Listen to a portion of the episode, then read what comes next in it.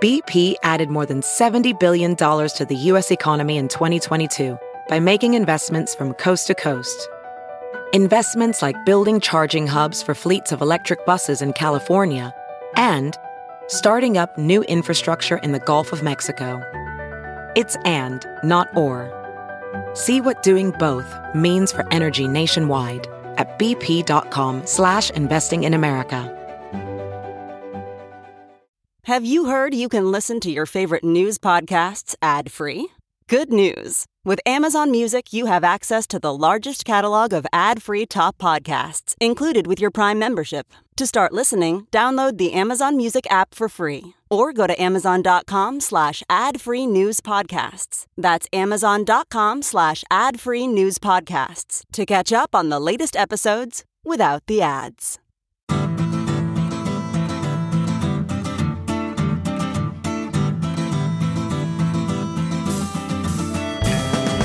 Welcome to the Sinica Podcast, a weekly discussion of current affairs in China, produced in partnership with The China Project.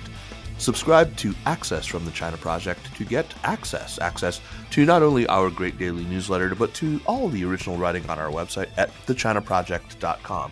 We've got reported stories, essays, and editorials, great explainers and trackers, regular columns, and of course, a growing library of podcasts. We cover everything from China's fraught foreign relations to its ingenious entrepreneurs, from the ongoing repression of Uyghurs and other Muslim peoples in China's Xinjiang region to Beijing's ambitious plans to shift the Chinese economy onto a post-carbon footing. It's a feast of business, political, and cultural news about a nation that is reshaping the world. We cover China with neither fear nor favor.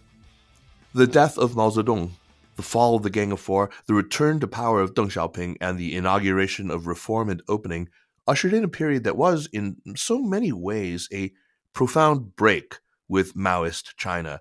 Uh, once reform and opening had built up a head of steam, I mean, one could point to China and say, look, the country's ruling elites were, you know, now drawn from an entirely different class, uh, following an explicit command from on high to, you know, radically change the composition of the party from what it had been, you know, workers and peasants and soldiers, into a class of, of educated technocrats, you know, with eighty percent of them holding college degrees.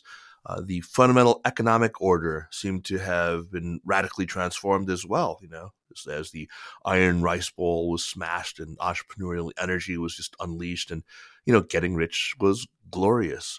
China's foreign policy orientation had changed abruptly too.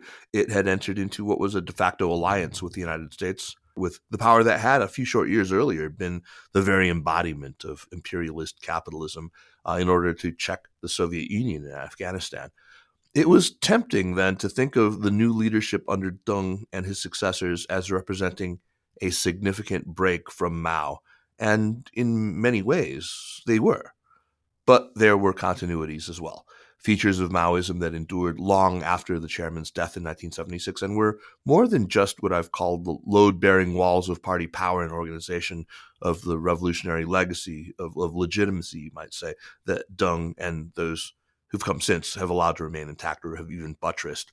Uh, and more than the superficial presence of Mao, you know, on the currency and atop the central gate of Tiananmen Square.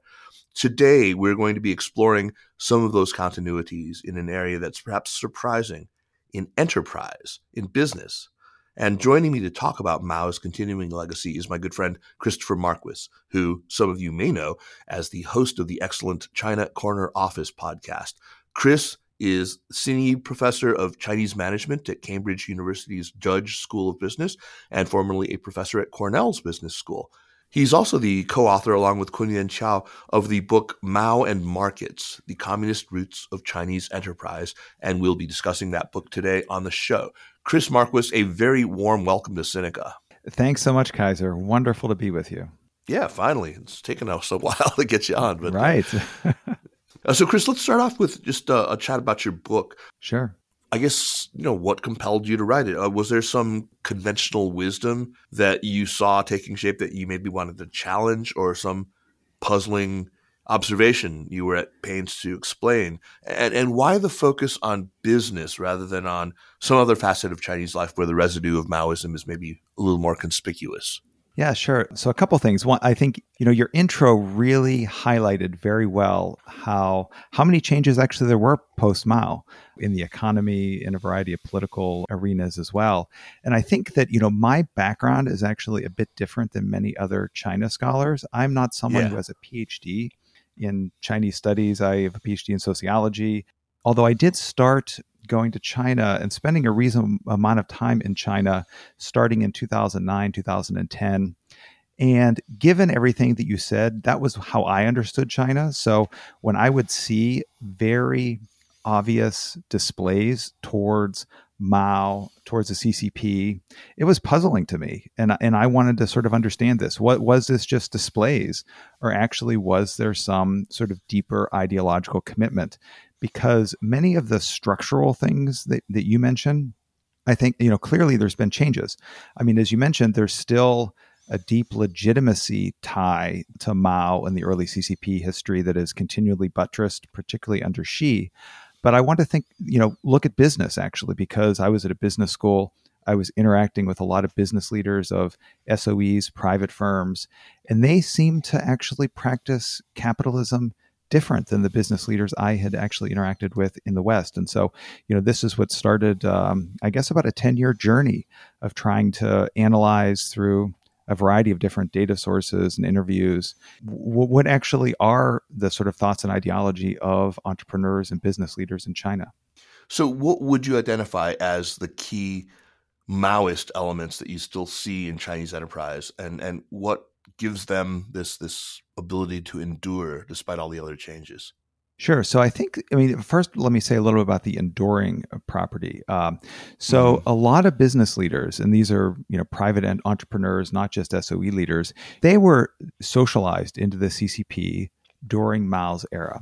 And this is different than the folks that got brought into the into the C C P for under the three represents. So those folks, you know, they had actually had success in their business careers, you know, like Robin Li of Baidu, who I, th- I think you worked with. I did very closely. You know, he, I don't know if he was in the C C P, but, but, you know, he was, he, he attended the, you know, the, the two parties, the, the Chinese Consultative um, Congress. And, you know, there was a real effort to co-opt successful business leaders. The, right. Actually, there's a much Go, go ahead.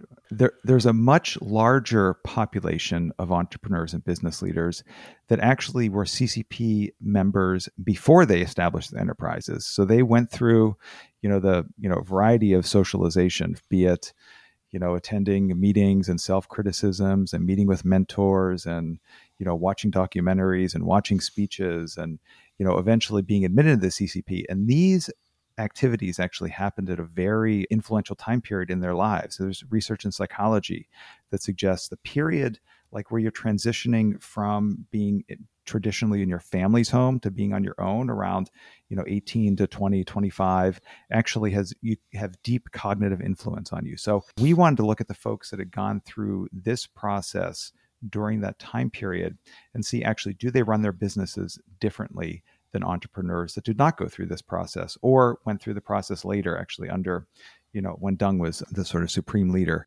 And what we found, so the key, the things that we actually identified as, you know, business operations that are consistent with Maoism include like a greater nationalism. So mm-hmm.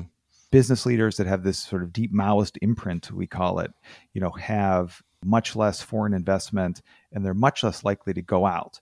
So, you know, during this time period from two thousand, two thousand three, four, five on, I mean, there's been increasing push from the Chinese government for companies to go out to establish foreign operations. However, these entrepreneurs were much less likely to actually engage in that, even though the government was telling them to. Another item actually is, I would say, in, re- in regards to social responsibility. You know, Mao talked about sort of mass line, serve the people, and we find that as well. These businesses with the deep Maoist imprint actually are much more likely to be engaged in their communities and, um, oh. you know, work in social responsibility. Yeah. Uh, That's ironic. uh, another...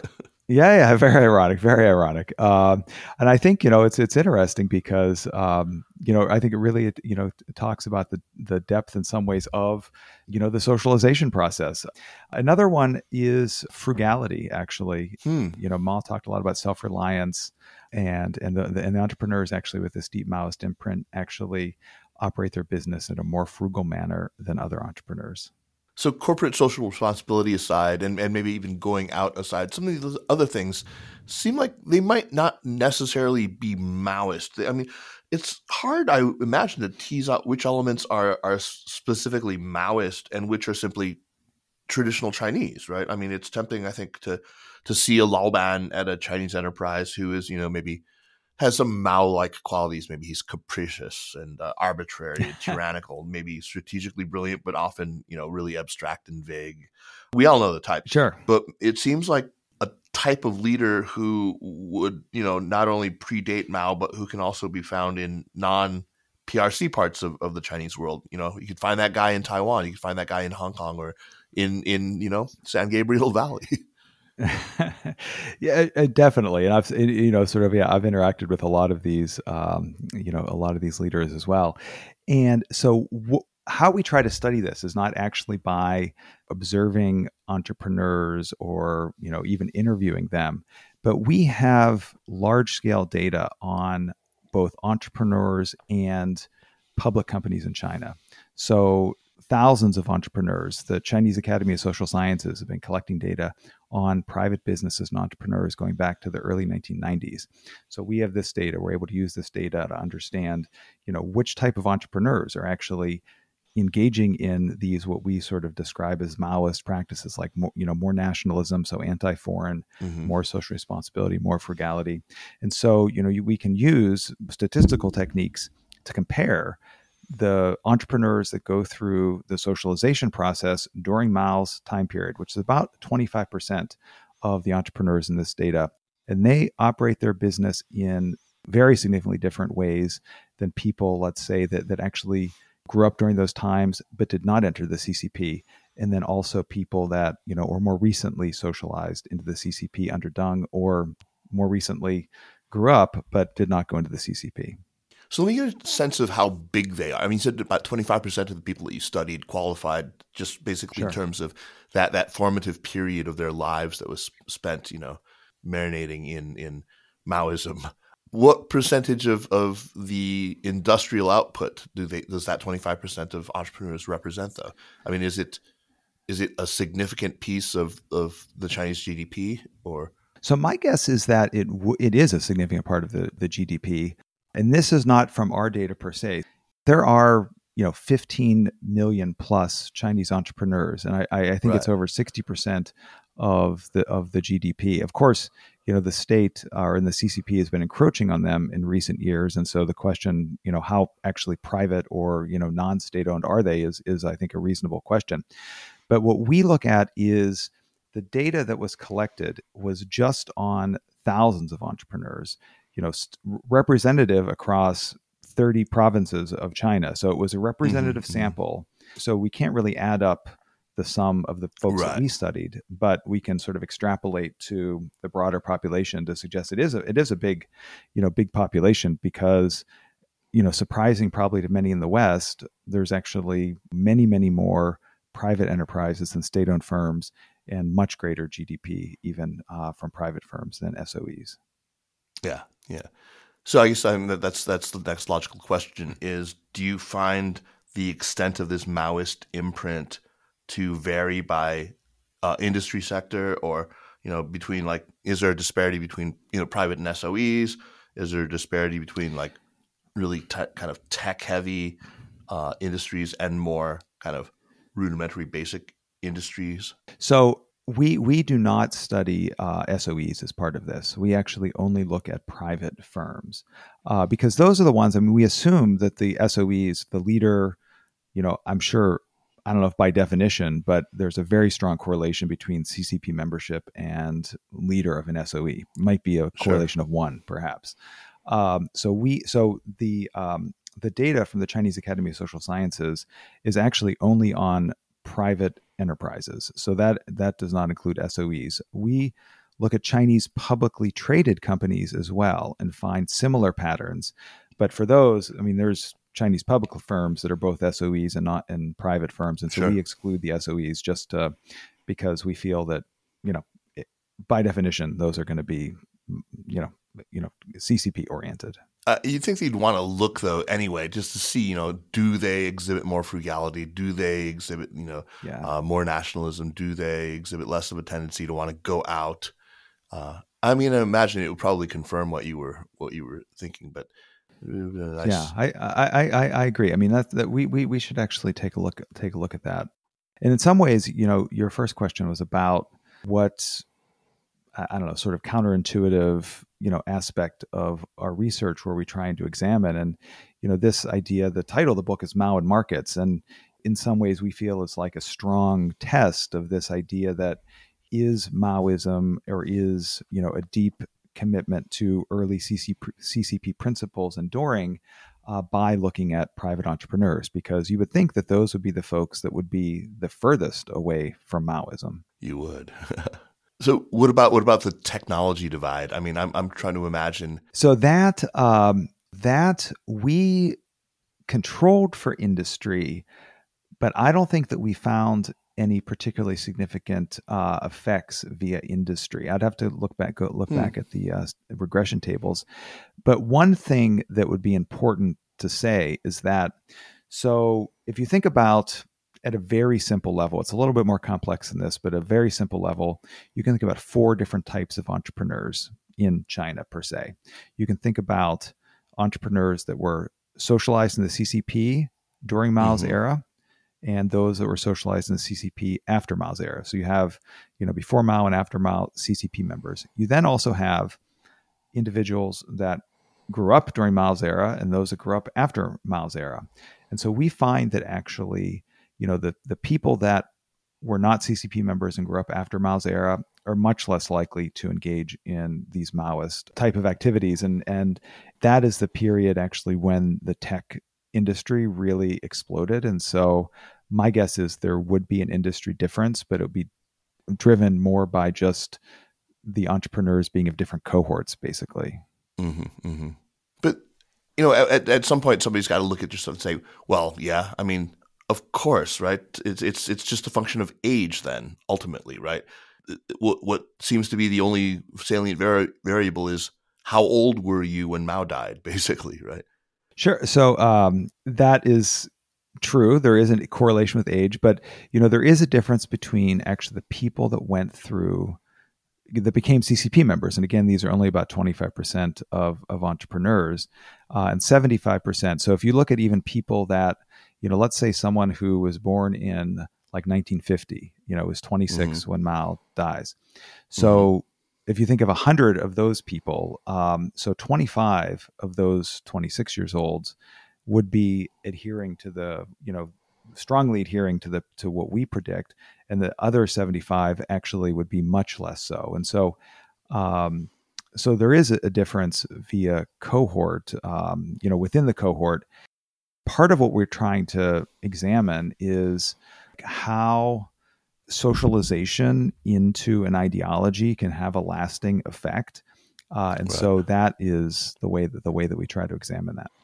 Yeah, I imagine you'd probably find a similar effect if you went and looked at uh, C E Os of American companies who had served in the military or not. Right, they would probably have a sure. distinctly different leadership style. Yeah, so yeah, I'm yeah, and, socialization. Yeah, and and there's research that looks at, you know, if you uh, go through the Great Depression in, in the West, you know, that actually leads people to have much different leadership styles later in life. Yeah. And in the book, we actually look at three different aspects of Maoism to really try to understand how, um, you know, it has a lasting effect. So this one we've been talking about is the ideological principles. And we also include in that military ideas and principles. And, and you probably know many of these surround the cities from countryside, you know, a spark can, you know, lead to a wildfire. Um, right. So that's sort of the first part of the book, uh, ideology and military principles. The second part is effect of mass campaigns. And so, right. you know, Mao was really, you know, well known for all from the Yan'an rectification to Great Leap Forward to Cultural Revolution, to even um, a campaign that I was not as familiar with when we started the, the work uh, as a Third Front Construction, sure, which yeah. uh, I, I got, you know, done some, uh, a lot of work in Xi'an at one of the universities there. And they were telling me how, you know, Mao moved a bunch of the aircraft um, industry to Xi'an because it was right. safe from the U S and safe from the Soviet Union. And so we studied the, the third front construction as well. So we looked at these three. We didn't look at the Yan'an rectification. We looked at Great Leap Forward, um, Cultural Revolution, and third front construction, is how these different campaigns have had a lasting effect on entrepreneurship and business. And I, I can happy to talk about those. But then the third part of the book uh, looks at institutions uh, from, you know, political institutions, be it S O Es, how China actually sort of slowly broke away from more of a state-owned to more of a private-owned economy, things like party branches or party cells, which are sort of in the news. Golden shares were not as, you know, in the news then, so we we didn't have a way to look at those. Uh, and also, interestingly, Mao, how he in the early C C P organized the economy was fundamentally different than the Soviet Union. So there's some discussion how it actually was from Mao's experience as a military leader. So he actually gave his, you know, the, you know, generals relatively wide latitude to actually, you know, do, you know, sort of conduct the, the, uh, the war as was needed in those locations. And so as a result of that, actually, there was much greater latitude given to provincial governors than in the Soviet Union, where thing, where industries are much more, you know, much more centralized. Whereas in the, in China, it was much more, you know, economically decentralized, which, as you said, allowed for a lot of experimentation. So, you know, in addition to just the ideological principles, those are the other, um, you know, areas of Maoism, or sort of Mao, Mao's ideas and influence that have had a lasting effect.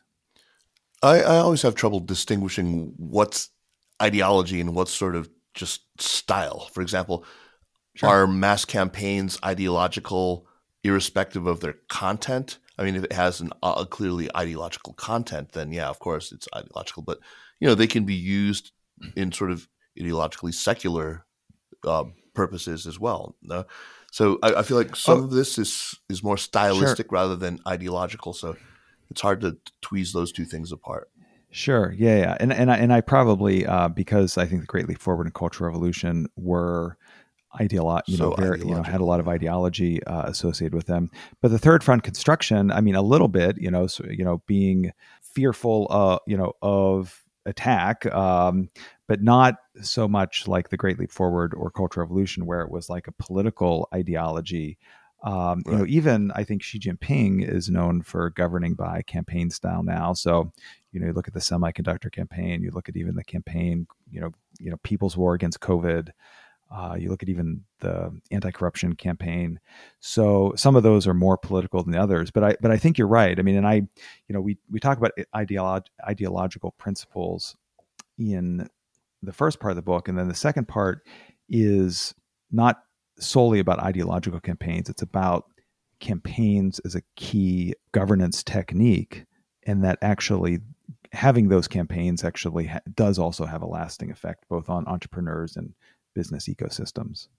How do you know how much of what you see as fundamentally Maoist isn't just paying lip service or a performed, you know, kind of recitation just to signal loyalty? It's kind of hard to tweeze these two things apart, too, right?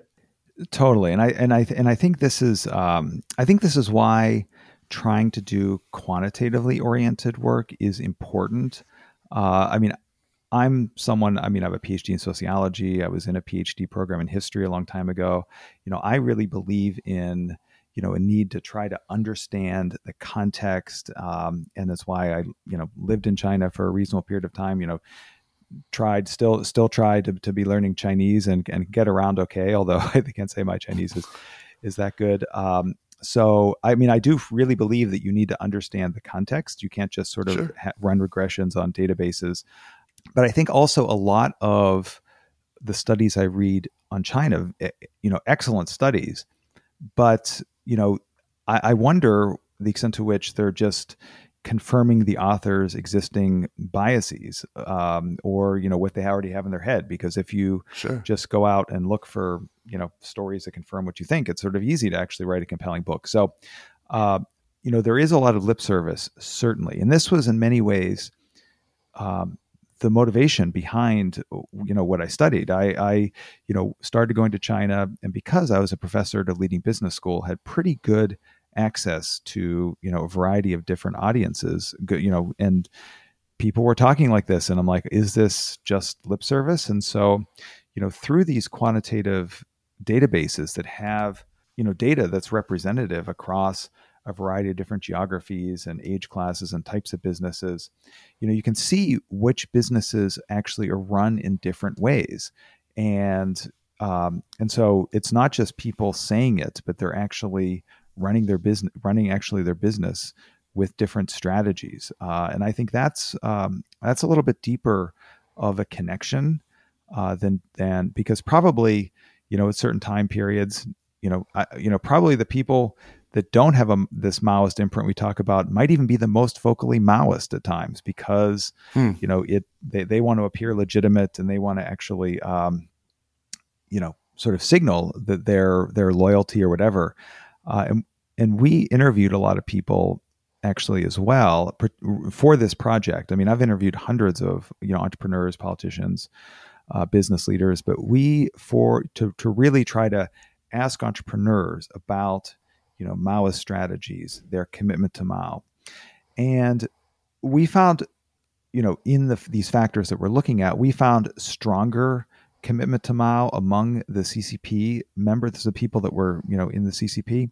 However, still, you know, universally, you know, people that were not C C P members still quoted Mao. They said how much they were influenced by Mao. So, you know, there is definitely still a lot of lip service. And, and one of the reasons why I think trying to study this with a, you know, large scale representative data is important. So when they would say they were influenced by Mao, these non-party people, was it sure. often in, in the way that sort of that popular genre of business book is written about? You know, some of them are based on the teachings of Sun Tzu and, and the Art of War. Others are, are based on, you know, on Mao, right? You, there was a whole popular genre of these, like in the late nineteen nineties, uh, you know, how to do this. And it, it was stuff like, you know, the countryside surrounds the city. Here's, a, you know, I remember writing a story about Xiaoling Tong, this, uh, this sort of primitive phone service, this kind of quasi-mobile phone right. service called Limited Loop or something like that. Oh, Local Loop, uh, Closed Local Loop, I think it was called. Um, and people would constantly invoke, yeah, the countryside surrounds the city or things sure. like that. Was it that sort of thing? Or so so there there is definitely that. There is also, you know, there's a variety of, um, yeah, the, the, the, the surround the city um, – Cities from the Countrysides is sort of is sort of the most famous. And I actually think, um, you know, I mean, I think that that China has a very large rural population. I mean, and I and so sure. it's, um, you know, it's smart strategy. Um, yeah. yeah, it's it's sort of a, you know, you, you go where the people are, uh, you exactly. go where the people are and they're sort of on, you know, l- l- less uh, touched by larger companies. Uh, but, you know, the the. the importance of Mao as a leader people talked about. I think I saw surveys on, I forget what the, um, what the Chinese version of the Zhihu, the, the version of Quora. Um, yeah. Quora, Zhihu. Yeah. Zhihu. Yeah. Um, yeah, they, uh, so I think I, I saw some survey on that, that, you know, the most important person in history is Mao under some sort of sur- survey. And so I think there is, um, a deep reverence for Mao, Uh, um, you know, not just among entrepreneurs, but among, you know, Chinese um, in general. And I mean, I've seen this. I mean, I've been to Mao's birthplace. I mean, it's like, you know, more like Graceland than Mount Vernon, yeah. certainly. Mao more than ever, baby. yeah. I remember uh, when case. I was at, at Baidu, uh, the one one morning I went with my, my then boss, Robin Li, to give a talk. Yeah. And he, he was talking about how um, one of the things that he has learned from the Chinese Communist Party Uh, is the way that they will tackle large problems by breaking them down into manageable smaller pieces, like, like discrete mm. subroutines and functions. He says it's very much like coding, uh, that mm-hmm. that um, okay. they've introduced that same kind of a, a practice. So, yeah, I mean, even he was making direct references to yeah. – I mean, yeah, we don't know no, if it was a Maoist thing, but it was certainly a party practice. Yeah, no, I mean, the party is – I, I certainly a lot of practices in, in managing the economy that um, you know have have have, tur- have turned out well for China. Although, you know, last few years, um, you know, under under Xi, maybe maybe less so. Yeah, well, let's we'll, let's get to that in a second. But I guess a lot of us sure. would see the the good old red versus expert kind of tension at play yeah. here in, in what we're talking about, and conclude right. that, you know, after Mao's death, well, the pendulum just kind of swung increasingly in the expert direction as the state got increasingly technocratic, increasingly market oriented, um, and and that red had really little to do with it except in a kind of pro forma sense, in, in that lip service sense. Uh, but that's not what you're seeing. You're seeing that right. there's uh, this kind of stubborn kernel that, that's persisted, and that it is actually, in in some cases, uh, not such a bad thing for the performance of these businesses. Yeah, I, you know, I, it may not actually be good for the performance. I mean, I think that not going, you know, sort of eschewing internationalization probably hurt these businesses economically. Uh, and it was well, actually I've seen also businesses that have been not ready for prime time and have gone out and, and sure. gotten burnt because sure they thing. just did not understand foreign markets. I mean, if you're a yeah. real parochial kind of a, a, a business and you know you're really parochial, you're probably better off than being, you know, really parochial and, and not being aware of that and thinking you're ready for sure. the, the foreign markets. Yeah, that makes sense. Uh, and I would say on the red versus expert, I mean, that is in some ways personnel and people way to think about it. You know, you, you opened with st- talking about the different, in some ways, structural changes. And, you know, when Deng actually articulated the reform and opening in the late seventies, and then I think it was written into the Constitution in, in the early eighties, uh, he it was actually uh, one of two basic points. And it was the second basic point. And the first basic point was, I, I forget what it's called, all these different terms. They're like the four cardinal principles, maybe. Sure. I, I forget what it isn't. Yeah. And so one of those was, you know, holding on to Mao uh, thought. Another one was having the C C P at the center of all activity. The dictatorship of the proletariat, right? Yeah, exactly. So, yeah. so I do think that, and we in the West, and this is where I think, you know, um, you know, when I take students to China, my own, my own self as someone who read a lot about China, but had actually not really spent time there until I was, you know, until I was a little older, had not been educated, um, you know, in, you know, in, you know, per, per se in Chinese history and culture, culture.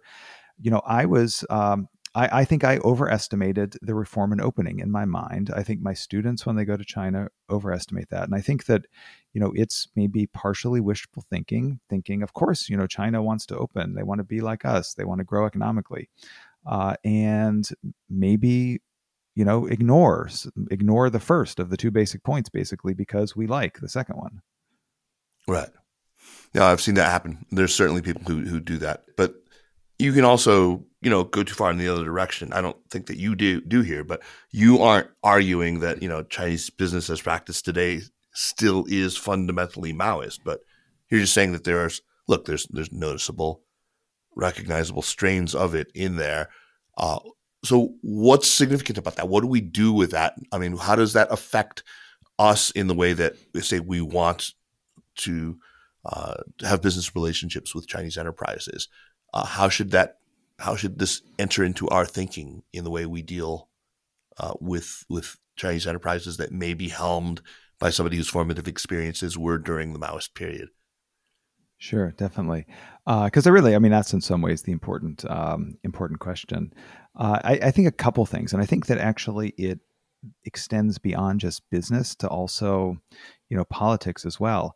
I think the the um, you know, what we try to argue is that the depth of, in some ways, you know, Maoism, C C P ideology in China is much greater than we in the West appreciate, and I think structurally, how China is set up is very different than the West.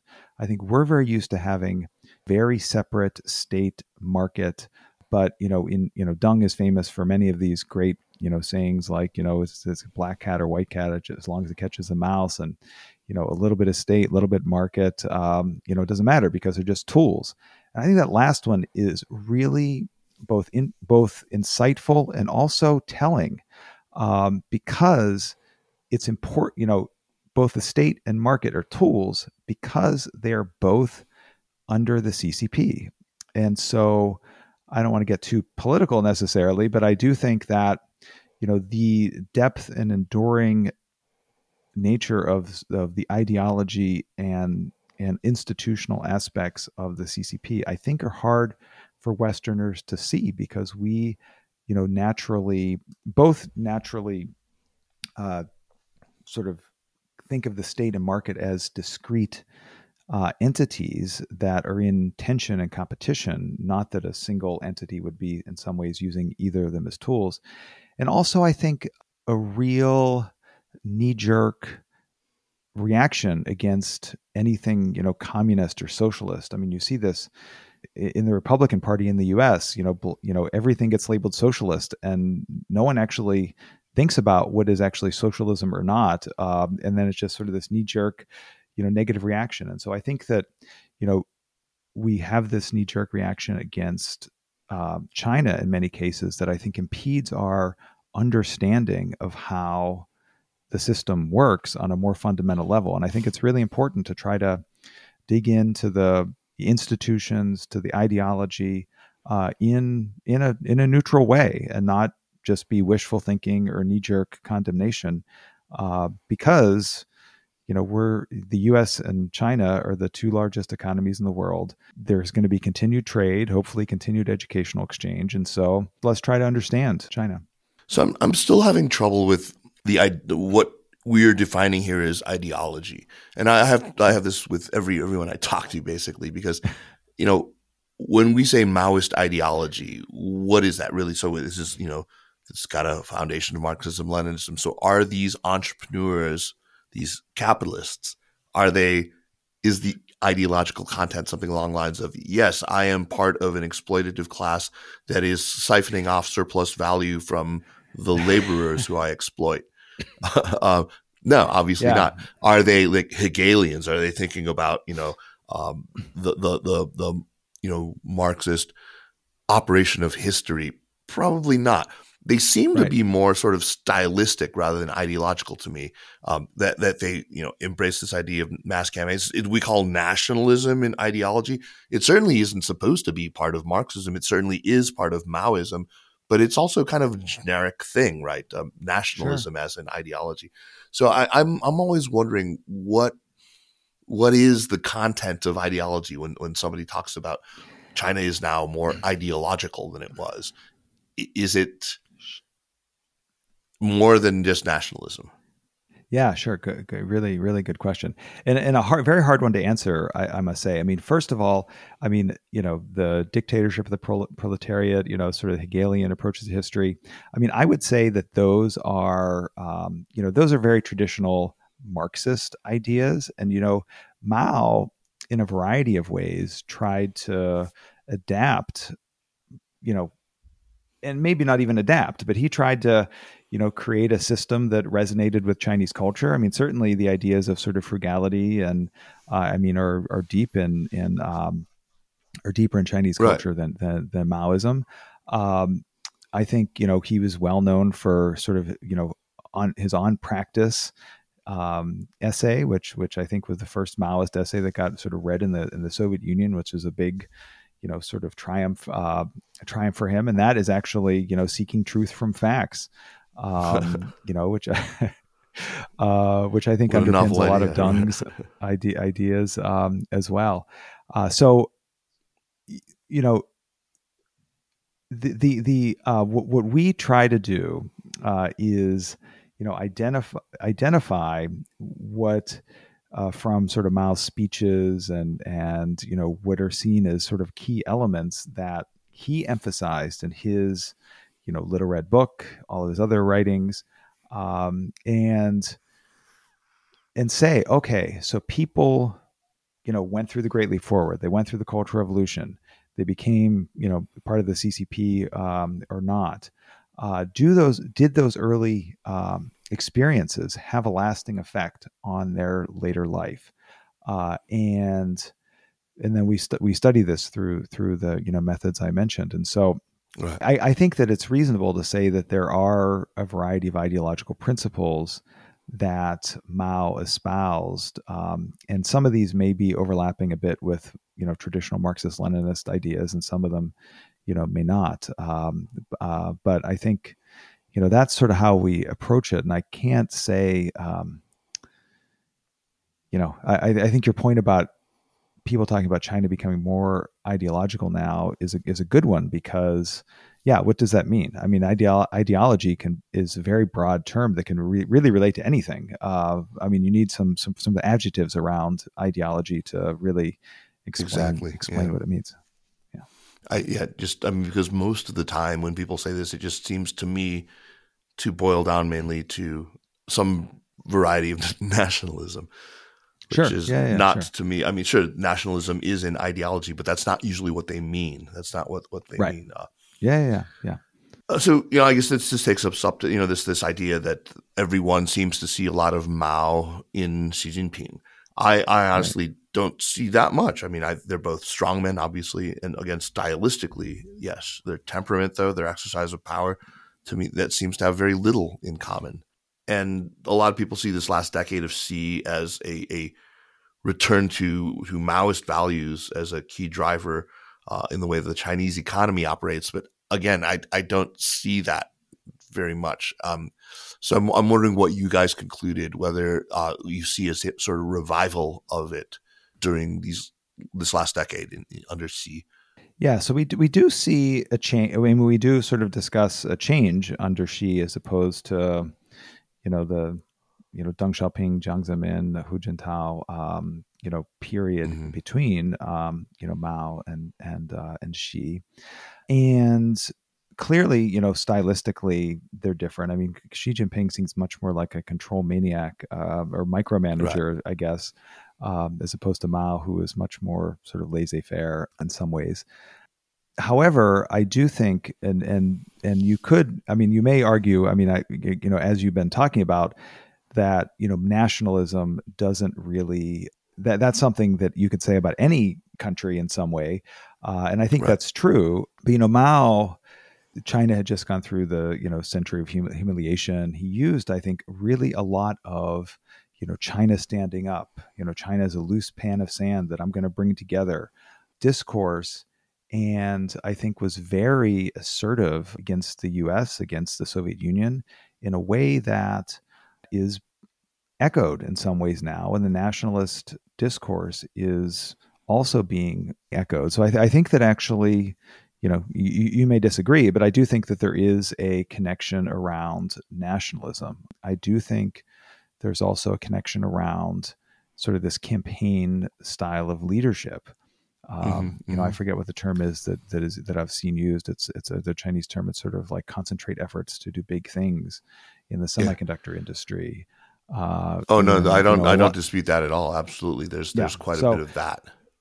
So I think that these are things where there is echoes of, of, um, of Mao. And I think that, you know, Xi Jinping, he was socialized in China during a time period that Mao was very strong. He is part of a set of institutions that Mao played a hand in uh, in creating. And so I think that the, I don't know, the the worldview of Xi is limited to uh, a set of, you know, a set, a set of assumptions and, and guardrails around institutions, I would think, that do have an influence of Mao. And so, you know, there is a lot of simplistic, you know, Mao two point oh discussion. And I'm not, right. I'm not saying, you know, that, but I'm saying that I, you know, I do think that by trying to understand the systems that Mao put in place, we can get some insight into Xi. No, I, I, I, I totally get where you're coming from. And, and certainly there's uh, insights to be derived from that. And, and, I mean, it's you go beyond this claim that, well, yeah, since you're socialized into this, this is the stuff that you read. If you were a, a Shakespeare scholar in college, it wouldn't be surprising at all if many of the the, the, the stock phrases that you drew on came from his more famous plays, right? Um, yeah, but it, it's it's obviously yeah. more than that. I, I just I like like you said. I mean, there's a lot of that Mao two point oh thing going around, and and these just very kind of ignorant. Um, comparisons to the Cultural Revolution that are constantly happening sure. that, that betrays not only an ignorance of what the Cultural Revolution was, but also just this a tendency to, to just kind of hyperbole when, when it comes to Xi and what he's been doing. Sure. But hey, I would say though, Kaiser, just a quick, quick, uh, quick uh, comment. So you mentioned about sort of reading Shakespeare, um, you know, and I think that that is maybe one way to think about it, but I see it more as actually socialization into like a religion. And there is hmm. okay, a so lot quotes of work. From the King James Bible then, right? Yeah. But but a deeper, you know, influence. I mean, you know, being raised into a religion actually has a deep, enduring influence on the way people uh, think. I mean, I, I know myself, at least, you know, I, I haven't been to a Catholic church in, I don't know, thirty, forty years. But, you know, my first twenty years, I actually, you know, spent a lot of time in going to class on Saturdays and Sundays. And I, I do think that I catch myself at times thinking like, ah, oh, man, it's that damn early Catholic education that is um, you know, sort of behind me. Yeah. And, you know, so many people compare the Catholic Church to the Chinese Communist Party that maybe. Right. This, yeah. Yeah. That's this particular yeah. point. Yeah, right.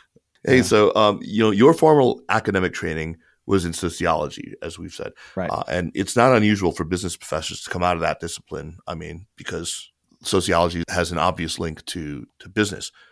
Um, But for somebody with a background like yours to tackle a book that's so wrapped up in politics, that has to be somewhat challenging. Now, um, how did you decide to, to take on a such a sort of deeply political thing? When you, you yourself, and you're probably lucky for it, weren't steeped in all of that turgid, you know, party prose, and I had to study all that stuff when I was coming up. Ah. Yeah, yeah.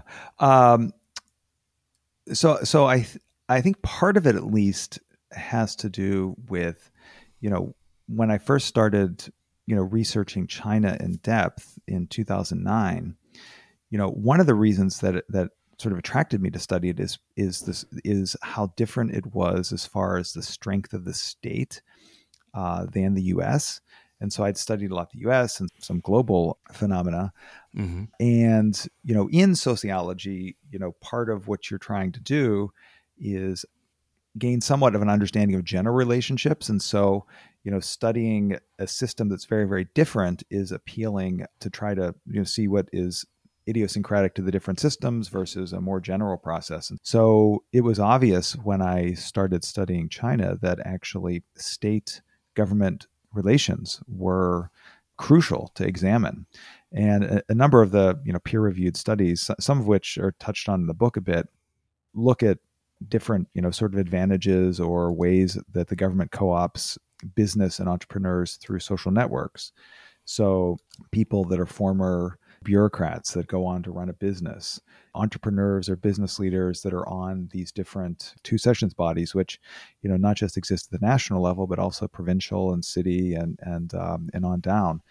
So I so I think that for, for, for the ten years, you know, ten plus years that I've really was spending time in China when I was uh, studying Chinese companies, it was about really trying to understand how gov- how business interacts with the government, and conversely then how the government influence and government and C C P influences uh, business. And so so that was, I think, what led me. I mean, it was just a nat- if you're going to study business in China, or you're going to be a business person in China, I think you have to focus on Get pretty steeped the state. In it. Yeah. yeah. Yeah. Yeah. No question. Hey, Chris, so you were a recipient of one of those controversial Thousand Talents Awards. Um, right. And that, that program obviously has come under some criticism. Yeah. Uh, how did that happen? How did that come about? And, and what was it specifically for? Uh, what did you, what did you do to, to, you know, gain their attention and to, uh, to, to receive this honor?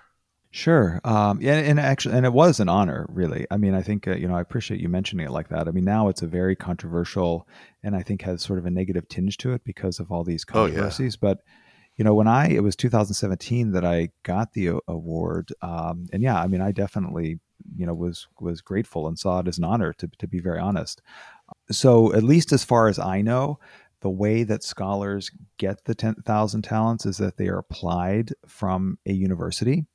And so I'd gotten to know, I mean, I've I've worked at a number of Chinese universities, from Beida and and uh, and Shanghai Jiaoda and Fudan, um, sort of the universities that people probably know well. But there's a university in Chengdu, you know, it's one of these, uh, you know, nine eighty-five Jiaobawu um, universities, yeah, yeah. so top top forty universities in China. And I've gotten to know a lot of uh, the folks there. I got to know the dean dean of the business school very, very well.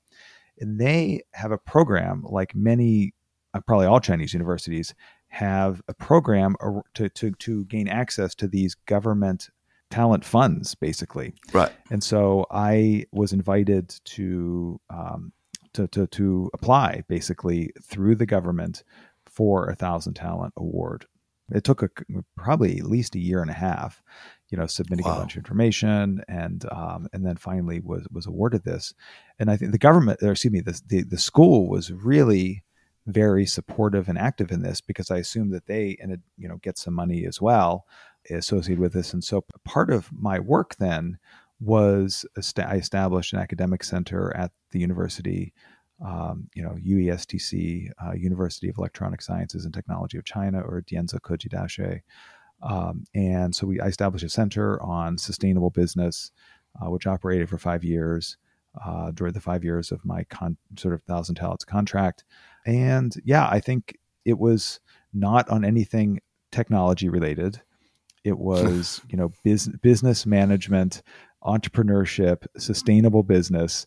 Uh, although I must admit, you know, when all this China Initiative stuff was happening and all these cases like, you know, Charles Lieber, you know, I was a bit scared, to be honest. I can't blame you. Yeah. Yeah. I always reported, you know, my activities to Cornell. I mean, all of the people that actually got called out for not reporting this to the different, you know, sort of school, their schools or agencies, that, that always struck me as, um, every year there is conflict of interest reporting that you have to do. Uh, right. The the university is on your case about it. It's very detailed questions. So Cornell actually, so uh, Dianza Koda, they were actually on the entity list. They became on the entity list while I was a Thousand Talents. So I was an employee of Wow. And so the Cornell legal department called me up uh, and said, you know, your on your uh, reporting is this university that is now on the entity list would like to talk to you about this. And this was at the time when a lot of this, these controversies were going on. I was a, I was a little scared. I mean, they, they actually, uh, they wanted to know what I was doing, and I was, you know, mentoring graduate students. I was working with faculty on publications. I held a summer camp every year for, you know, up and coming Chinese PhD students to help them learn how to research and publish in Western journals. And they said, okay, that's all, that's all totally fine. No issue with that, but you cannot transfer any Cornell property to them. And they said, I mean, right. even like a pen, you, you know, even a pen of Cornell's, you cannot give to, give to this university.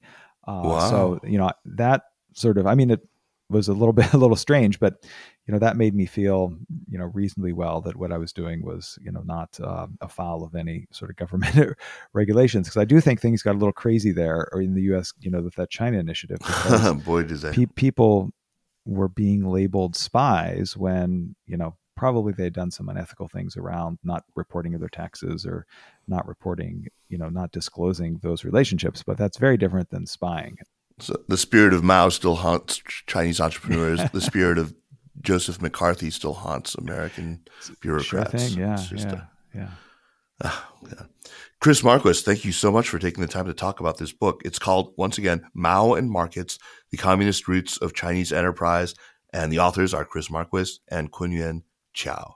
Pick up a copy today. And uh, congrats on, on publishing. Great. Thanks so much, Kaiser. It was great to talk to you. Yeah, well, let's move on to recommendations. I'll keep you here for a little bit. And uh, first, a very quick reminder that the Sinica podcast is powered by the China Project.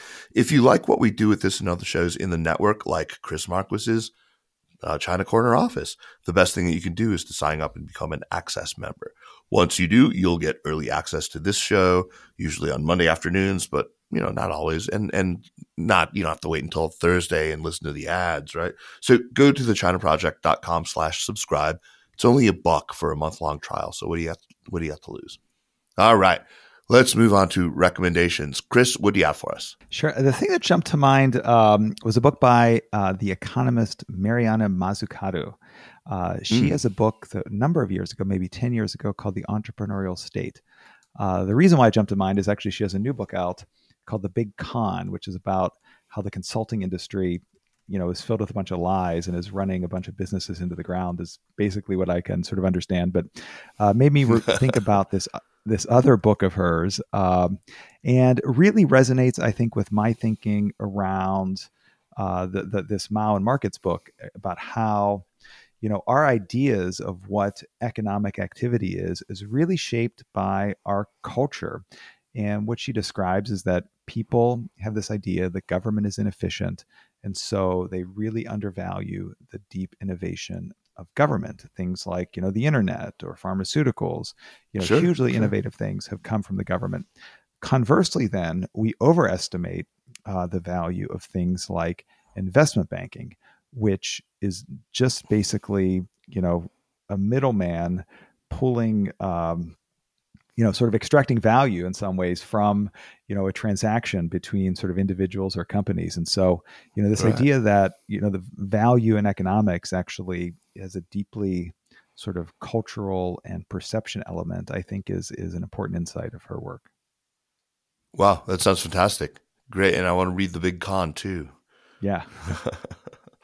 All right.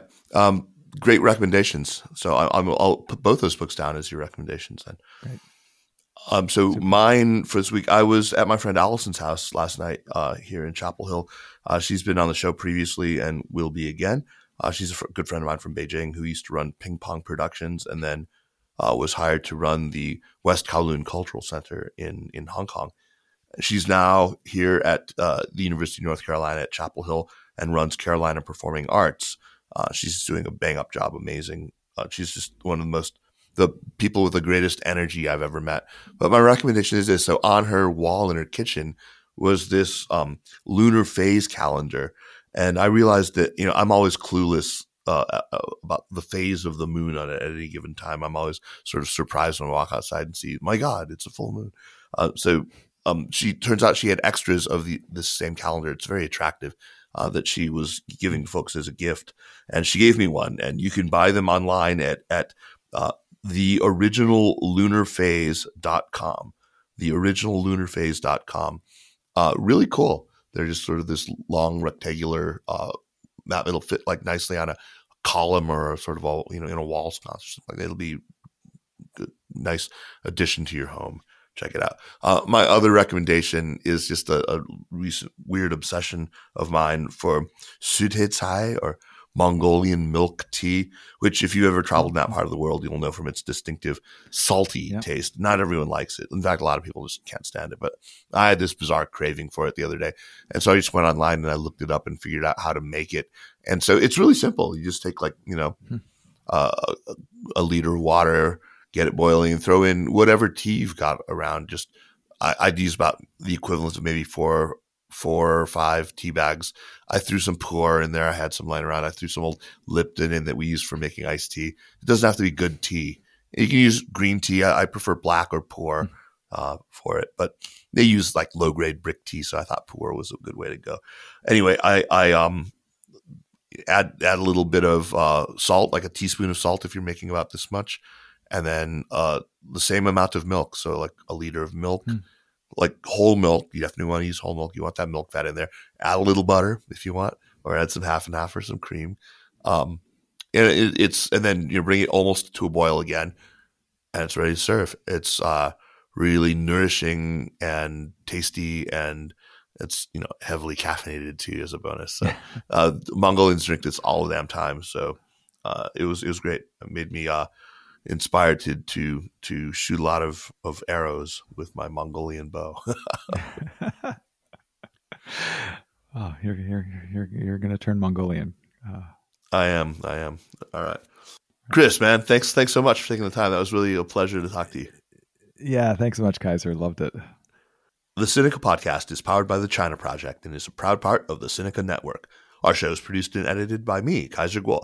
We would be delighted if you would drop us an email at sinica at the china project dot com or just give us a rating and a review on Apple Podcasts, as it really does help people discover the show. Meanwhile, follow us on Twitter or on Facebook at, at The China Proj, and be sure to check out all the shows in the Sinica Network. Thanks for listening, and we'll see you next week. Take care.